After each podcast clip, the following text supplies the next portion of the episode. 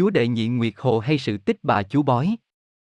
Ở đất Bắc Giang xưa, vào thời Lê Triều, có tài liệu lại nói Chúa cũng giáng thế dưới thời Lê Trung Hưng, lại có tài liệu nói bà là con gái nuôi của vua Hùng, có truyền lại câu chuyện về ba chị em thôn nữ, phụ mẫu đoạn mệnh qua đời từ sớm nên ba người nương tựa nhau mà sinh sống. Lúc chiến tranh loạn lạc, người chị cả là Lê Hoa đứng lên xưng tướng cầm binh đánh giặc, bà hy sinh trong trận chiến, thi hài xuôi dòng trôi đến đền ba cầu thì ngự bên bờ. Người em gái như Hoa cũng nối nghiệp đao binh của chị, một lòng vì Giang Sơn mà chiến đấu rồi sức cùng lực kiệt thác tại gốc cây làng muỗng, chỉ vài canh giờ mà một ụ mối đóng cao trên nhục thân bà.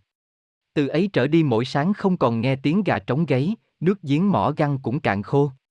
Dân làng được báo mộng có nữ tướng hiển thánh tại đất ấy, họ lập đền thờ phụng dưỡng hương khói, sau bà được vua sắc phong nữ tướng.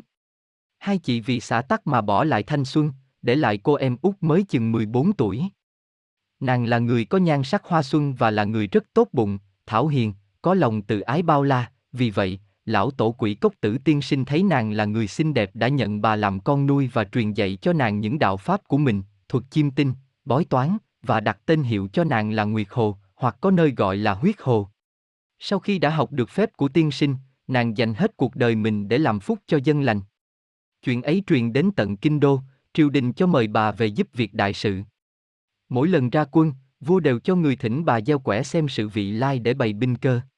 Nhờ công bà mà quân ta trăm trận trăm thắng, cường địch biết chuyện cho lệnh quỷ cốc tiên sinh vốn là người bắt quốc mau chóng dẹp trừ cái gai trong mắt. Nghe theo bổn quốc, ông phải mang con nuôi đi chôn sống làm phép yểm vàng, chôn sống giữ của, vẫn còn nghĩa xưa nên lập ra đền thờ để hương linh có nơi an trú. Nguyệt Hồ Thác Thiên thường linh ứng xem quẻ khứ lai cho con dân được nhờ, muôn dân trăm họ tôn thờ gọi bà là chú bói, đứng ngôi đệ nhị trong tam tòa chú bói.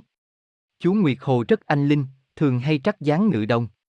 Chú về mặt xiêm y màu xanh, muốn mồi sông đăng rồi dùng lá trầu cùng quả cau làm vật thiên mà bói toán cho đời.